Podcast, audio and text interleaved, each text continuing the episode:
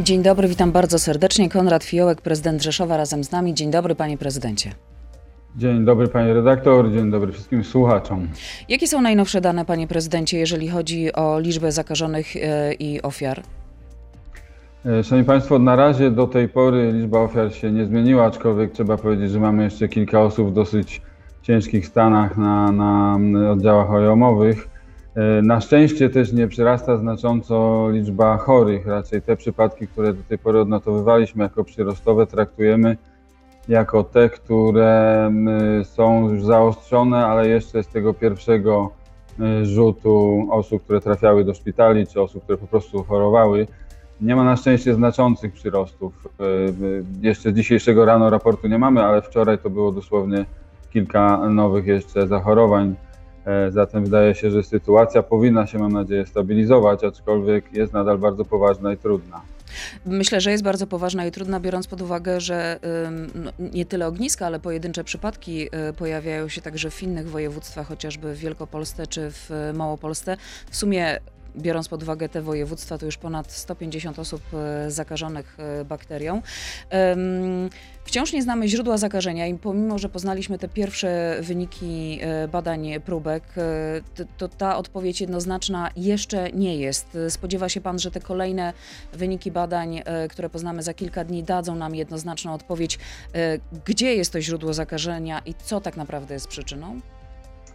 E, Myślę, że niestety jedno, o jednoznaczną odpowiedź o źródło będzie trudno, ponieważ na razie z naszych analiz, próby e, wspólnie z Sanepidem, służbami miejskimi i wojewódzkimi Sanepidu, a jakiekolwiek znalezienie korelacji albo jednego mianownika e, tych zachorowań z jakimkolwiek elementem wyjaśniającym jednym, to się nie udało. Wydaje się, że jednym z elementów, który może sprzyjać e, rozwojowi bakterii, no jest niestety klimat, czyli jest niestety klimat, który u nas się e, pogarsza, zaostrza, w tym sensie, że te zjawiska są bardzo gwałtowne, albo gwałtowne burze i wilgocie, a za chwilę gwałtowne i długotrwałe upały.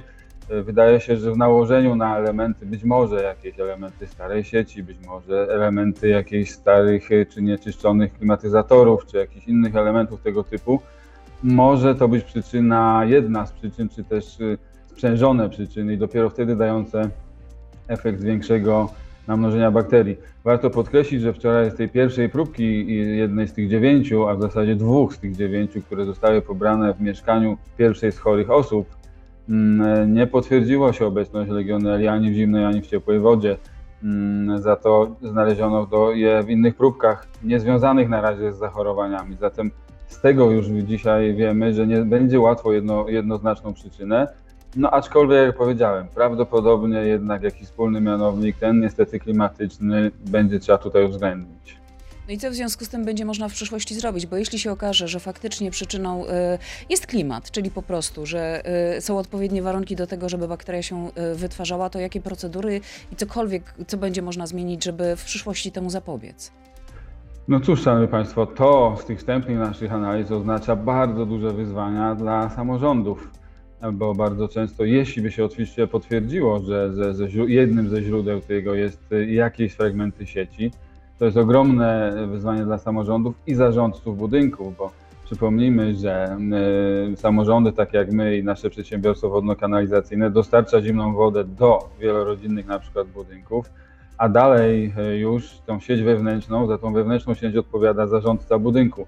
I to on tak naprawdę, być może, jeszcze trudno tak przypuszczać za wcześnie, ale byłby zobowiązany do wymiany tej sieci w jakimś porozumieniu z nami, więc to by oznaczało ogromne wyzwania inwestycyjne na przyszłość, żeby stare sieci czy fragmenty starych sieci zmieniać. No i dwa, oczywiście procedury i oczywiście mm, cały czas monitoring badawczy i być może cały czas jeszcze koszty związane z no, m, y, y, o, y, pracami nad tym, żeby ta woda była cały czas zmonitorowana, jeśli chodzi o obecność bakterii, bo wiemy, że ta bakteria codziennie nam towarzyszy. Jedyne, co trzeba teraz tylko bardzo pilnować, to nie dopuszczać do w tych fragmentach gdzieś do nadmnożenia tej bakterii, a to są ogromne koszty. No proszę sobie wyobrazić taki problem w skali całego kraju, jaki się pojawił tutaj w, u nas w naszym rejonie. No to jest nieprawdopodobne wyzwanie. Nie chciałbym na razie za daleko iść z wnioskami, ale niewątpliwie będzie to wymagało całkowitej zmiany, całkowitej reorganizacji y, naszego patrzenia i myślenia w tej sprawie. Czy będzie w takim razie kolejna dezynfekcja? No bo takie informacje też się pojawiają odnośnie właśnie tych e, sieci e, wewnętrznych po tej pierwszej weekendowej. Czy planowane Tak, są to kolejne? znaczy my już, my już wcześniej zaplanowaliśmy to w zeszłym tygodniu, że po podaniu y, prewencyjnie dwu- dwudziestokrotnie wyższej dawki chloru na naszą sieć e, i e, wczoraj dokładnie monitorowaniu już w godzinach porannych, że te dawki zwiększone chloru doszły do tych także najdalszych elementów sieci. Ślad za tym zaraz poleciliśmy e, Miejskiemu Przedsiębiorstwu e, ciep- e, Energetyki Cieplnej wraz z zarządcami przede wszystkim tych budynków, gdzie, gdzie były na razie osoby chore, zamieszkiwały. Płuczemy wewnętrzne sieci, płuczemy także to, co w obiegu, to zwłaszcza ciepła woda w cyrkularnych fragmentach obiegowych sieci funkcjonuje i jednocześnie będziemy tam pobierać e, wspólnie z Sanepidem kolejne próbki. To nam na odpowiedź, czy zachlorowanie i płukanie, ewentualnie miejscowo podnoszenie temperatury ciepłej wody do wyższych e, wartości przyniosło, e, przyniosło rezultat. Głęboko wierzę, że tak i głęboko wierzę, że to jedynie punktowe miejsca ewentualnie będą tego wymagały. E, Po pierwsze pokazuje to rozkład osób chorych, po drugie jednak ta pierwsza pozytywna w sensie pozytywna w sensie braku legioneli próbka od, z pierwszego mieszkania. E, ABW e, zainteresowało się tą sprawą, zajęło się sprawą zakażenia bakterią, e, no ale teraz pojawia się informacja, że służby twierdzą, iż to nie było e, działanie e, celowe i taki pan ma komunikat, taką pan ma informację właśnie od służb?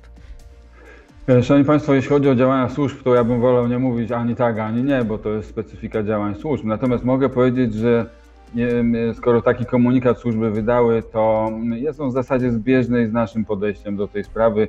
Wydaje się, że byłoby bardzo trudno m, e, tutaj zrobić sabotaż, ponieważ na naszych ujęciach wody jest bardzo ścisły monitoring, zarówno cyfrowy, elektroniczny, wszystkich elementów uzdatniania, e, ozonowania, chlorowania, filtrami także UV. Zresztą te pierwsze próbki, jak powiedziałem, są, są dobre. Mm, e, Mamy 40 kamer na zakładzie. Wydaje się, że ochronę byłoby bardzo trudno zrobić sabotaż. Tak samo byłoby dosyć trudno zrobić to gdzieś punktowo na, na, na blokach I, i, i wydaje się, że to jest jakaś dobra konkluzja, no aczkolwiek pewnie trzeba jednak sprawdzać jeszcze dalej. No bo zapewne y, pan doskonale o tym wie, z tyłu głowy trzeba mieć y, mm, świadomość tego, że Rzeszów jest miejscem strategicznym, zwłaszcza teraz. Oczywiście. Oczywiście proszę nam wierzyć, że to jest jedna z pierwszych rzeczy, która nam z tyłu głowy się pojawiła, bo dlaczego akurat Rzeszów nie jest ani najcieplejszym miejscem w Polsce, ani jakimś e, wybitnie charakterystycznym, jeśli chodzi o klimat, więc to było pierwsza, jedna z pierwszych myśli z tyłu głowy, jaka nam się pojawiła. Mm, e, No ale wolelibyśmy na razie jeszcze tak nie myśleć i cieszę się, że służby raczej też do tego po tych pierwszych weryfikacjach tak podchodzą. Konrad Fiołek jest razem z nami, prezydent Rzeszowa. Przenosimy się do internetu, Radio Z.pl, YouTube i Facebook i tam już teraz ciąg dalszy naszej rozmowy. To jest gość Radia Z. No i przypominam, Konrad Fiołek, prezydent Rzeszowa, y, gdzie jest razem z nami. Panie prezydencie, y, ten chlor, y, który pojawił się w przestrzeni, na pewno jest mocno wyczuwalny. Jak w ogóle reagują mieszkańcy? Co oni na ten temat mówią? Boją się, czy jakoś tak bardzo racjonalnie i spokojnie do, do tego tematu podchodzą? Na szczęście mamy bardzo mądrych i rozsądnych mieszkańców, e, też i doświadczonych e, w tych sprawach, zatem mimo, że oczywiście obawiają się, i to zupełnie naturalne, to jednak zachowują bardzo dużą dozę rozsądku, e, spokój, starają się słuchać komunikatów i dzięki temu w ten sposób nie mamy tutaj objawów jakichś bardzo poważnych e, e, paniki czy działań nieracjonalnych. Mieszkańcy wiedzą zresztą, że taka dezynfekcja, która bardzo co jakiś czas w naszych wodociągach się odbywała tradycyjnie w momencie, kiedy zachodziła taka konieczność dezynfekcji. E, Wiedzą, że e, jak wygląda pojawienie się większej ilości chloru, znają tryb informowania, wiedzą mieszkańcy bloków, że informuje ich o tych zarządca bloku, czy spółdzielnia mieszkaniowa. Mm, e, Wiedzą, jak wygląda troszkę wyższa zawartość chloru, wiedzą również, że trzeba albo tą wodę odstawić na jakiś czas, a najlepiej przez pierwsze dni po dezynfekcji po prostu ją przygotowywać i do tego, do tego zachęcamy cały czas. Mm, Słuchają także komunikatów, że na ten czas, kiedy potwierdzą się lub nie potwierdzą próbki. y, Trzeba po prostu ostrożnie z tej wody korzystać. Być może przepłukać jeszcze element prysznicowy u siebie w domu, być może tą wodę z chlorem troszkę dłużej spuścić y, po jej zachorowaniu, więc te racjonalne i mądre zachowania mamy tutaj, zatem mogę ze spokojem po- i dumą powiedzieć o mieszkańcach, że bardzo racjonalnie do tego podchodzą i, i dzięki temu nam łatwiej jest teraz będzie, mam nadzieję, wspólnie z Sanepidem jednak poszukiwać tych źródeł. I rozumiem, że mieszkańcy tak samo wiedzą już, jak się mogą zabezpieczyć przed e, samą bakterią, bo m, to lekarze, eksperci e, podkreślają, że e, i przypominają cały czas, że nie można się zakazić jedna osoba od drugiej i to nie, nie zakażamy się w momencie, kiedy wypijemy taką wodę, tylko jednak to aerozol i na przykład z prysznica trochę inaczej trzeba korzystać. Dokładnie tak, y, dokładnie tak jest i, i dokładnie jest to najlepszy czas także teraz, kiedy dezynfekujemy sieć, żeby ewentualnie element prysznicowy u siebie, mm, u siebie przepłukać, przeczyścić, może troszkę zdezynfekować. Każda tego typu działalność lekko prewencyjna się przyda. Oczywiście mm, też nie chciałbym, żebyśmy wszyscy zwariowali i myśleli, że w każdym naszym prysznicu może coś tam się dziać, natomiast taką e, czynność warto powtórzyć, bo jak powiedziałem, być może okaże się z tej naszej bardzo smutnej i, i, i trudnej sytuacji wniosek wynikający będzie taki, że takie nowe podejście, e, więcej i bardziej świadome mm, do, do, do wody, do systemów ciepłej wody, do tego, co się dzieje w korelacji z klimatem, będzie nas czekało i będziemy musieli się nauczyć nowych zachowań. Zobaczymy. Myślę, że na razie musimy jeszcze cierpliwie czekać na wnioski Sanepidu e, z, tej, z tego postępowania epidemicznego. No tak, e, Sanepid zajmuje się e, tymi próbkami i zastanawiam się, czy mm, ma Pan takie informacje, kiedy przeprowadzona zostanie ta kolejna dezynfekcja, o której e, rozmawialiśmy, czy to będzie wystarczające? Czy to jest tak, że taką dezynfekcję trzeba prze- przeprowadzać do skutku i robić kolejne mm, badania, zanim przyniosą ten efekt że faktycznie ta bakteria z tej przestrzeni zagrażającej człowiekowi zniknie? Myślę, że tak. Myślę, Szanowni Państwo, że niestety y, y, y, nie ma innego wyjścia dzisiaj. Nie ma jednego remedium, że najbardziej nawet mądry i tęgi umysł ogłosi nam teraz, że oto to jest winowajca i przyczyna i już teraz nie musimy się od dzisiaj martwić.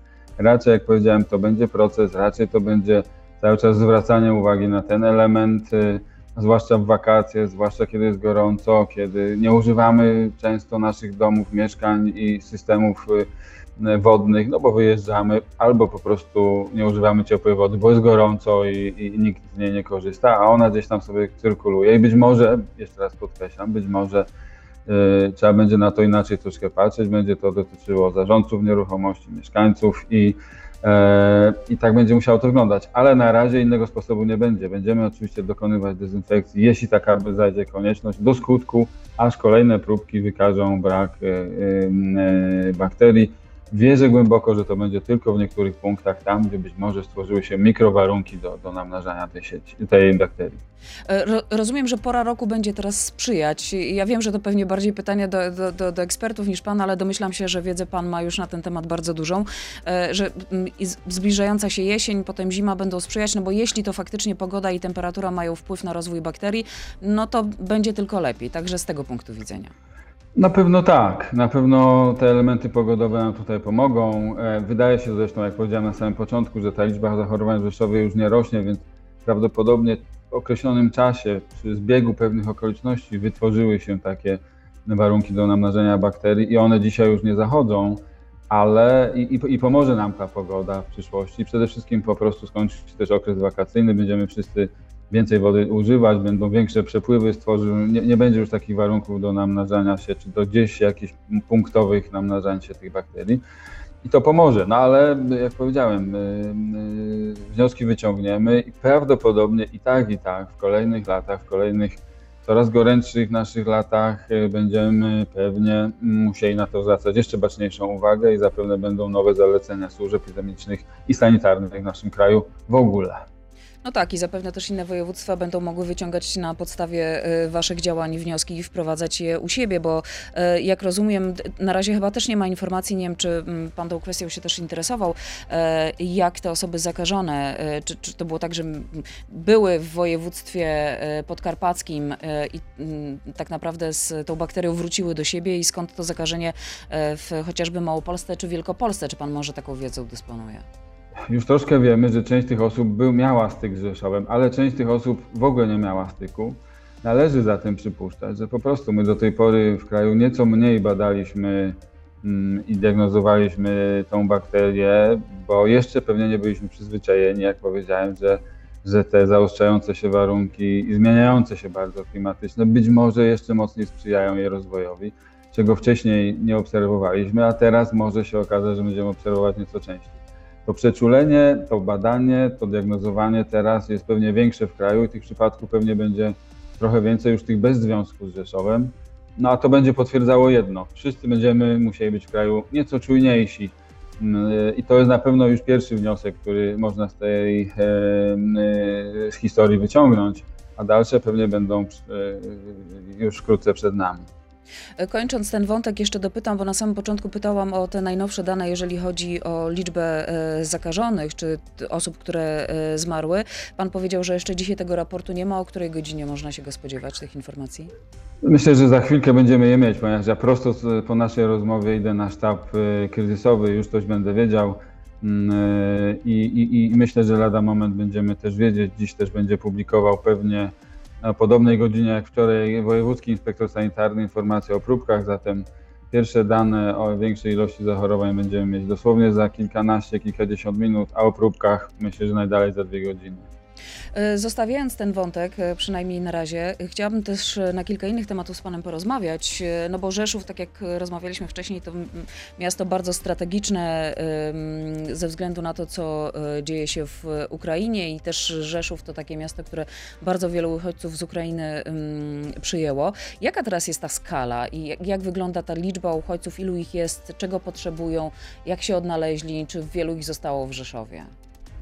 E, to prawda, Rzeszów tutaj odgrywa rolę szczególną, zarówno jeśli chodzi o, o opiekę nad uchodźcami, bo przypomnę chociażby raport z zeszłego roku Unii Metropolii Polskich, która badała liczbę uchodźców w każdym z miast i w Rzeszowie, normalnie liczy 200 tysięcy mieszkańców, tych uchodźców w szczycie fali mm, uchodźczej gościliśmy 100 tysięcy, a więc to jest ogromna skala. Wszyscy w zasadzie w większości pod, pod dachami naszych mieszkań, naszych domów, naszych mieszkańców i to był ewenement w skali kraju. Dziś ta skala osób przebywających w Rzeszowie jest oczywiście niższa. My oceniamy to na jakieś 30 tysięcy, czyli około 15% populacji. To nadal jest bardzo duża liczba dla każdego z miast, które nagle, którym nagle przybywa nowych mieszkańców tyle w krótkim czasie. Mm, więc są to wyzwania także i dla nas, ale sytuacja i wtedy w szczycie, i dzisiaj jest spokojna.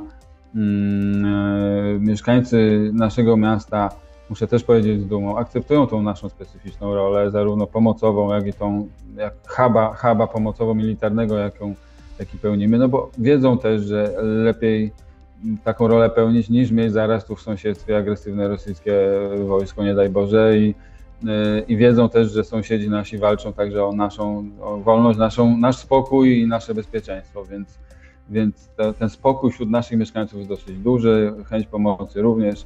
Dzieci uchodźców chodzą do naszych szkół, za chwilkę ruszą na nowy rok szkolny. Jesteśmy na to przygotowani, aczkolwiek trzeba powiedzieć, że szkoły w zasadzie mamy już pełne, ponieważ miasto i tak dynamicznie się rozwija, ma nowych mieszkańców, plus jeszcze osoby, dzieci, osób, które się chronią tu nas przed wojną, powoduje, że mamy szkoły pełne. Musimy myśleć o, o rozbudowie transportu, nowych szkołach, nowych przedszkolach, e, e, jak rozładowywać ten większy ruch na, na terenie miasta. To są oczywiście naturalne wyzwania samorządowca przyspieszają one w momencie, kiedy ma się nowych mieszkańców w takiej dużej ilości y, w krótkim czasie, no ale też oczywiście mm, nie należy ukrywać tego, że też jest to pewien zastrzyk y, y, takiego życia i, i ruchu w mieście również. W Rzeszowie to życie się zmieniło zupełnie. Z jednej strony mamy osoby, które się przed wojną chronią, z drugiej strony mamy całą masę pracowników organizacji różnych, międzynarodowych, mamy wojska natowskie i Mm, i całą logistyczną obsługę, zatem e, misje dyplomatyczne jest teraz miastem bardzo międzynarodowym, gdzie na rynku częściej słyszy się obce języki niż, niż polski i tą, tą, ten taki tygiel kulturowo-językowy tutaj jest u nas naprawdę bardzo e, widoczny. Jest to na pewno też i jak powiedziałem dla miasta pewien sygnał rozwojowy, no ale również, jak mówiłem, również wyzwania. Tygiel kulturowy, no właśnie, i Rzeszów aspiruje, żeby stać się europejską stolicą kultury. Dokładnie tak. No, szanowni Państwo, jeśli na Rzeszów teraz patrzy cały świat, jeśli Rzeszów podziwia cały świat za ten wysiłek, jaki przyjęliśmy, jaki podjęliśmy przy pomocy uchodźcom, ale także jaką rolę dzisiaj pełnimy strategiczną, to jest najlepszy czas na to, żeby pokazać ten dorobek e, e, pewnego dziedzictwa kulturowego, jakie mamy tutaj, zawsze na styku między wschodem i zachodem, zawsze na styku i otwarci na innych mieszkańców, zawsze chociażby ze śliczną społecznością żydowską współistniejący, mm, mający naprawdę wielo, wielo, wielowiekowe, e, wielopokoleniowe tradycje kulturalne, ogromny potencjał. Zatem najlepszy czas na to, żeby pokazać tę naszą kulturę całej Europie i też pokazać, jak można współpracować, jakim możemy być pomostem między Zachodem a Ukrainą, jakim możemy pełnić rolę też i strategiczną w przyszłości, chodzi, jeśli chodzi o integrację e, Ukrainy z Unią Europejską, jeśli chodzi o właśnie to pokazanie tego, tej, tej wartości kultury tej części Europy, jaką my tutaj e, tworzymy i no to jest idealny moment. Dokładając do tego to, że Rzeszów zawsze był stolicą polonijnej kultury, z festiwalem światowym folklorystycznym, który mamy od ponad 50 lat. No więc to jest najlepsza, najlepszy czas, żeby pokazać polską, także i tą tutaj lokalną kulturę całej Europie i stąd nasz challenge, jakiego się podjęliśmy i stąd też nasze, myślę, najlepsze nasze 5 minut, żeby, żeby Europie to pokazać i no i utrwalać trochę to przesuwanie się ciężkości, no i przesuwanie się Europy trochę na wschód. No tak, ale to też wymaga na pewno wielu inwestycji, o których chociażby w kontekście właśnie Ukraińców, którzy pojawili się w Rzeszowie, pan także przed chwilą mówił i e, zastanawiam się, czy jednak wciąż jeszcze e, liczy pan i li, liczycie e, na to, że pieniądze z KPO do Rzeszowa pójdą i na co chcieliście, chcielibyście je przeznaczyć?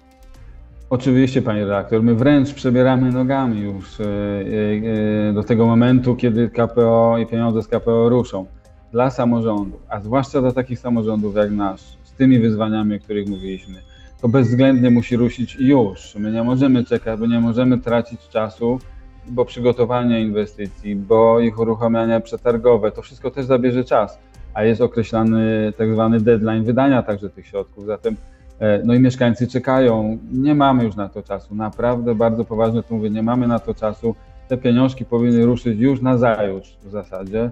Mm, e, I bez tego nie podołamy tym wyzwaniom infrastrukturalnym, które mamy. Bez tego nie podołamy chociażby tym wyzwaniom klimatycznym, o których mówiliśmy przy okazji, no niestety, tej tragicznej sytuacji u nas, ale one są ogromne, ogromne jeśli chodzi o energetykę, ogromne jeśli chodzi o budowanie miast odpornych na te ogromne zjawiska, bo dziś mówiliśmy o, o epidemii, ale przecież te, te zjawiska pogodowe wiążą się z nawalnymi deszczami, też ogromnymi stratami często w miastach, jakie się dzieją, a z kolei wichurami, a, e, albo znowu gdzieś w zimie gwałtownymi zjawiskami e, zimowymi. Mm, to wszystko powoduje, że te wyzwania, przemodelowanie naszych miast jest, y, wymaga ogromnych pieniędzy. One są, tylko tylko dobrze, no, żeby nie podlegały... Liczy pan na to, myśli pan, że, że te pieniądze y, samorządy, chociażby Rzeszów, dostaną jednak? Ja, ja, sobie nie wyobrażam inaczej. Być może Polacy, polski obywatel jeszcze y, jest w stanie po prostu poczekać na rozstrzygnięcia, nie wiem, może wyborcze w naszym kraju. E, natomiast niezależnie kto, je, e, kto te wybory wygra, polski obywatel, polski mieszkaniec na pewno zobowiąże każdą kolejną władzę do tego, że te pieniądze muszą zostać uruchomione. E, no i moim zdaniem także trzeba w tej dyskursie kampanijnym e, posłuchać odpowiedzi, kto jaką ma odpowiedź na, tę, na to pytanie i kto jest gwarantem tego, że my, lokalne społeczności, te pieniądze otrzymamy. Wybory prezydent... prezydenckie to jeszcze nie teraz. Wybory parlamentarne zbliżają się wielkimi krokami. Kandydują właśnie prezydenci czy też e, samorządowcy. A pan nie chciał kandydować w tych wyborach? Będzie się pan starał o reelekcję, czyli o urząd prezydenta miasta? Oczywiście tak, będę chciał się starać o reelekcję, dlatego że zostałem wybrany prezydentem w połowie kadencji. W połowie kadencji, zatem przez pół kadencji nie da się zrobić tych wszystkich zamierzeń, tego wszystkiego, co obiecałem mieszkańcom, co chciałbym w tym mieście im zaproponować, więc rzeczą naturalną, pewną lojalnością wobec własnych mieszkańców jest również to, że pracę, której się podjąłem, trzeba by dokończyć. Jak powiedziałem, nie jest to możliwe w połowie kadencji, więc będę chciał przekonywać mieszkańców, że Kolejna kadencja to będzie ten czas, kiedy da się zrobić te wszystkie ważne wyzwania, także te, o których mówiliśmy dzisiaj.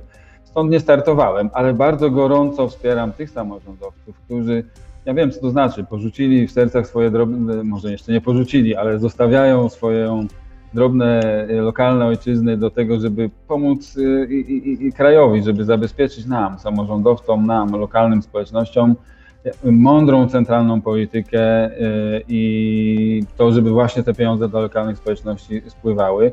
Zatem popieram wszystkich tych samorządowców, którzy na listach y, się pojawili, którzy startują, którzy zabiegają o głosy i, i też chciałbym wszystkich słuchaczy zachęcać do tego, że samorządowiec to jest ten gwarant, który na liście będzie nawet jako już parlamentarzysta pracował na rzecz lokalnych społeczności, bo po prostu ma to w sercu, ma to też doświadczenie, więc y, warto samorządowców popierać. Też sobie myślę, że wielu samorządowców może borykać się y, z takim dylematem, czy y, jeśli wystartują i wejdą do Sejmu czy Senatu, co zrobić ze stanowiskiem, które ze sobą y, zostawiają, bo pojawiają się takie informacje, że część osób nie zdecyduje się na bycie posłem, pozostanie na stanowisku, żeby uniknąć wejścia komisarza. Bo jest kilka takich lokomotyw, takich nazwisk, które już wiemy, że się pojawią na listach wyborczych. To jest chociażby Jacek Karnowski, czyli prezydent Sobotu Sopotu, Ryszard Brejza z Inowrocławia, Roman Ciepiela z Tarnowa czy Andrzej Dziuba, prezydent Tychów? Tak, e, oczywiście to jest, e, myślę, że indywidualna decyzja każdego z samorządowców. E, jak powiedziałem, część będzie chciała po prostu poświęcić się pracy dla kraju i też dla nas w parlamencie, bo my potrzebujemy silnego lobby samorządowego w parlamencie, bo wieloletnie doświadczenia nasze pokazywały, że to jest niezbędne, żeby E, chociażby centralne zadania rządowe były należycie finansowane w budżetach, e, czy refinansowane w budżetach samorządowych. E, potrzebujemy nowego udziału podatku VAT i tak dalej, i tak dalej. Samorządowcy w parlamencie będą potrzebni, ale rozumiem, że część z nich się może na to nie zdecyduje. Niezależnie od tego, czy się zdecydują, czy nie, to moim zdaniem, nawet jeśli ktoś odejdzie i wejdzie komisarz, a tak było w Rzeszowie przecież połowie kadencji, to bym się tak bardzo tych scenariuszy nie bał, dlatego że mieszkańcy naszych y, miast, y, mniejszych, większych, są bardzo rozsądni, wiedzą tak naprawdę, kto ewentualnie za dotychczasowego samorządowca jest gwarantem dalszego samorządowego rozwoju. Y, w naszym rzeszowskim przypadku było podobnie. Nie pomagały żadne poparcia z zewnątrz, stąd, inąd, tych czy innych wielkich nazwisk. Ludzie sami doskonale wiedzą i wyczuwają, kto jest gwarantem troski o ich te lokalne sprawy. I myślę, że w wielu tych miastach, które także pani, dyrekt, pani redaktor wymieniła, to są bardzo mądre lokalne społeczności i będą potrafiły nawet po komisarzu, nawet z komisarzem wybrać mądrego następcę. Tak, no to mądre społeczności, ale także mądrzy chyba politycy w tym przypadku, w Pana przypadku chociażby, bo wspólnie opozycja się spięła i Pan miał mocne wsparcie jednak wspólnej opozycji. Oj tak, ja mogę powiedzieć, jak to jest ważne. Ja mogę powiedzieć, jak, jaki entuzjazm wśród mieszkańców Rzeszowa, wśród wyborców wywołało to zjednoczenie e, opozycyjnych partii. E, w Rzeszowie, które przecież nie było miastem, gdzie manifestowano na zewnątrz, na ulicach swoje poglądy polityczne, nagle to wręcz wybuchło. Ludzie z wielką radością manifestowali poparcie także dla mnie jako wyraz właśnie tego zjednoczenia opozycji. Cieszyli się, że jest zwycięstwo. Byli bardzo dumni, że e, to jest możliwe i e, co więcej powiem, wielu działaczy różnych tych partii, którzy mi pomagali, po prostu się zaprzyjaźniło ze sobą, później robili wiele różnych akcji społecznych, politycznych i to jest możliwe. Dlatego jako ten ambasador zjednoczenia mm, zawsze będę podkreślał i powtarzał, że dodatkowy bonus, dodatkowy handicap w postaci ogromnego entuzjazmu wśród e, wyborców daje to zjednoczenie, daje ta wiara w zwycięstwo, daje ta wiara w odbudowę demokracji w naszym kraju. E, warto o tym pamiętać, i, i, i, e, bo, bo, bo bonus od wyborców jest cudowny. Panie prezydencie, to jeszcze na koniec e, pozwolę sobie kilka pytań zadać od naszych słuchaczy. Jedno z nich brzmi: ile dzieci w wieku szkolnym jest obecnie w Rzeszowie? Jaka część z nich chodzi do szkoły? W wieku szkolnym do szkoły chodzą wszyscy, natomiast y, y, w Rzeszowie to jest około 40 tysięcy dzieci, które do szkół uczęszczają y, i, w, no i do, do szkół tych naszych lokalnych chodzą oczywiście wszyscy. Natomiast wśród tych dzieci mamy około między półtora a dwa tysiące dzieci także z Ukrainy, które do nas dołączyły. Mm, No i za chwilkę ruszamy, ruszamy z nowym rokiem szkolnym. E, Jaki procent mieszkańców Rzeszowa stanowią Ukraińcy? O tym pan mówił, rozmawialiśmy na samym, no prawie na samym początku, ale możemy jeszcze wrócić na chwilę do tego. To oczywiście jest bardzo trudne, bo wiecie Państwo, my jesteśmy y, miastem przygranicznym. Ta fluktuacja y, także osób, które chronią się u nas tutaj przed wojną jest dosyć duża. Ale oceniamy na podstawie różnych danych, które wydaliśmy publicznie albo y, pewnego ruchu, który obserwujemy, że to będzie około 15% naszej, naszej populacji, naszych mieszkańców na tą chwilę. Co pan sądzi o prawdopodobnej kandydaturze Grzegorza Brauna na prezydenta Rzeszowa w kolejnych wyborach? Ja już zawsze to mówiłem, pan poseł Braun jest raczej politykiem szczebla krajowego, zajmuje się takimi y, y, tematami ogólnonarodowymi, no, po prostu na prezydenta się nie nadaje i mieszkańcy dali już mu to odczuć w pierwszych wyborach, myślę, że w kolejnych będzie tak samo. No i jeszcze jedno pytanie. E, Jak pan ocenia własną kadencję prezydenta Rzeszowa? No i czy chce pan uzyskać reelekcję? To już o to pana pytałam. Tu już wiemy, że tak, ale to w takim razie e, poproszę o to, to, krótkie może podsumowanie e, w roli prezydenta właśnie. Powiem tak, że te, ten, te dwa lata mojej prezydentury, jakie do tej pory niedawno minęły, to bardzo intensywny czas. Ja co prawda samorządowcem jestem ponad 20 lat, ale takich czasów nie pamiętam przez ten czas, żeby tak jak w moim przypadku, rozpocząć prezydenturę w czasie pandemii, akcji szczepień. Za chwilę mieliśmy Polski Ład i totalne wywrócenie wszystkiego i jeszcze na tych samorządowych finansów zrujnowanie wręcz. Za chwilę y, wojna, y, która nas tutaj bardzo dotknęła, kryzys uchodźczy, kryzys inflacyjny, kryzys energetyczny. Teraz na dodatek jeszcze ten kryzys bardzo poważny, o którym mówiłem. Zatem moja praca to ciągła adapta- budowanie adaptacji miasta do kolejnych kryzysów i to jest ogromne wyzwanie. Wygram, wymaga dużo pracy, no bo przecież jeszcze są te bieżące potrzeby, obowiązki, a tu staramy się w Rzeszowie realizować i te małe, wśród których myślę, że zrealizowałem większość tego, o czym co zapowiadałem, bo starałem się jako wieloletni samorządowiec po prostu nie budować programu nierealnego. Mówiłem o rzeczach do zrobienia. Przed nami też rzeczy duże jeszcze do zrobienia. Wśród nich na szczęście udaje się zrobić takie ważne rzeczy jak w Rzeszowie Wisło-Kostrada, pewna analogia do Wisłostrady, e, której wczoraj dokładnie wygraliśmy przed e, postępowanie w Kijo i będziemy mogli ru- uruchomić, wykonać inwestycję, na którą czekamy 20 lat w mieście. Za chwilkę, mam nadzieję, otworzymy przetarg na stadion najstarszego klubu w Polsce, RS-owi Rzeszów. E, Też 20 lat prawie wyczekiwana inwestycja. Kolejne ważne przeprawy drogowe i nasz ukochany aquapark, który rozpoczniemy już, e, rozpoczęliśmy jego projektowanie. To wszystko z tych dużych zapowiedzi jest realizowane, aczkolwiek jak każda duża inwestycja, część już jest przygotowana i ruszy, a część jest jeszcze w fazie przygotowań. No i e, mam nadzieję w kolejnej kadencji będzie sposobność jej dokończenia i wykonania. Konrad Fiołek, prezydent Rzeszowa był razem z nami. Bardzo dziękuję panie prezydencie e, za to spotkanie. Czekamy na najnowsze dane, jeżeli chodzi o e, zakażenia e, bakterią, jakie będą najnowsze, to dowiemy się lada moment, jak pan prezydent mówił. Jeszcze raz dziękuję pięknie za to spotkanie. Dziękuję państwu. Ja również dziękuję. Do zobaczenia i do usłyszenia. To był gość Radia Z. Słuchaj codziennie w Radio Z i na player radioz.pl.